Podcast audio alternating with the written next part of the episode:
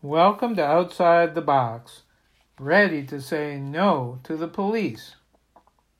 Today's topic is No More Cops? There are lots and lots of calls these days to defund the cops, or dismantle police forces, or deconstruct, or delegitimize, or choose the D word of your choice. Would this help our communities to feel safer and more secure? It's awfully hard to trust the police these days. In a previous Outside the Box, I talked about a 50 year old experiment, partially successful, in demilitarizing the police. But is that goal still relevant today when so many are demanding the abolition of police forces? Why do we have police and law enforcement? The usual answer is to protect the public from lawbreakers or to maintain law and order. But really? Some would say to protect people's property or to protect white people from threats from darker skinned people. What is the role of police and what should it be? There are multiple issues here. The purpose of the police is one for law and order, or to protect those with privilege from those without? What roles do cops play now? Mental health and substance use counselor, mediator, de escalator, arresting, or giving citations to suspected violators of the law? What roles should they give up to others who are trained much more than police for specific situations?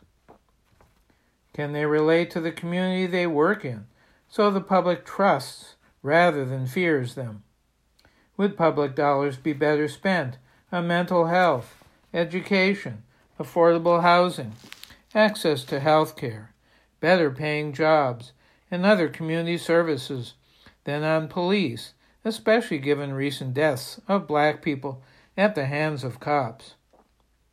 Much of the public might accept social workers instead of police for mental health and substance use situations. They may support educators as school resource officers. They might prefer counselors, mediators, anger management trainers, and or domestic violence or sexual assault advocates to address family violence issues. Many believe there's still a war on crime begun in the 1970s. Should it be ended?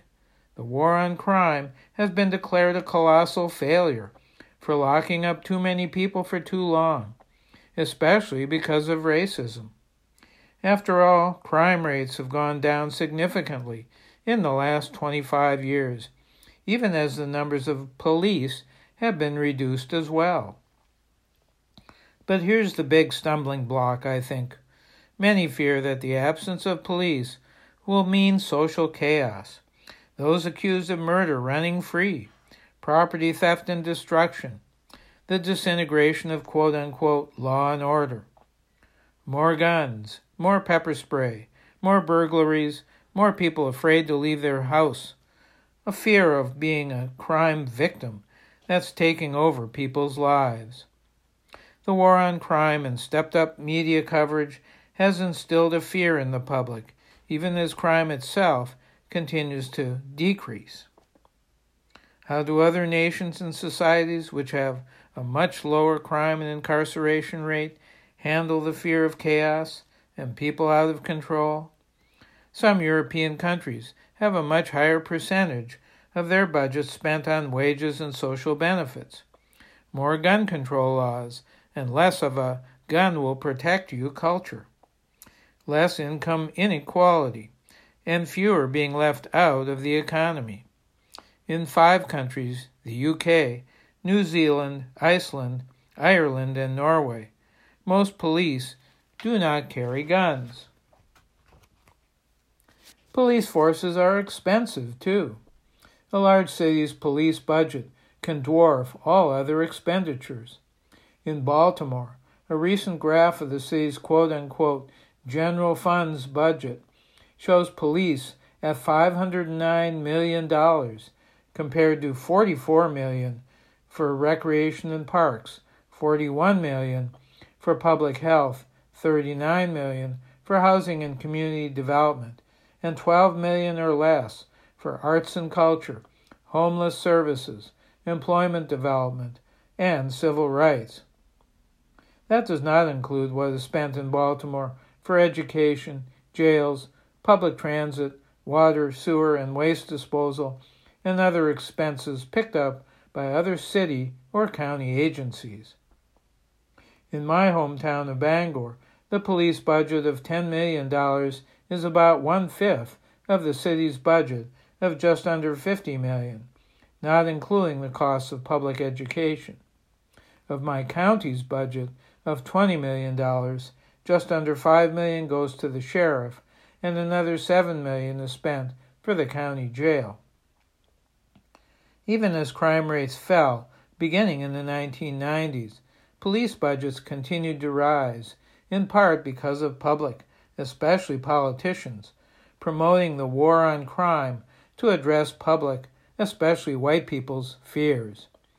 More technology, tasers, surveillance equipment, tear gas, rape kits, etc., also increase the cost. And police unions and associations, gaining greater influence and stoking racial and class fears, promoted themselves as the best way to reduce crime. But police are trained to fight crime with force, a militarized approach. If someone is randomly shooting people, that might be the only way to stop the violence. But these cases are extremely rare. The vast, vast majority of cases do not involve life and death, and most not even violent behavior nor is a violent response necessarily the only or best solution. Some so called crimes could be decriminalized, like drug use.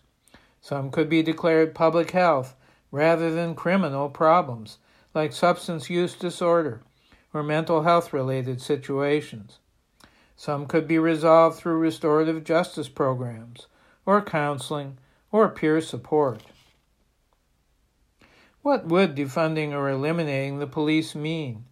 Would all the current roles of the police be met in another way? We need to exercise our collective imaginations to find answers to this important question. What should the role of police, if any, be in our society? How can we get from where we are now to that point?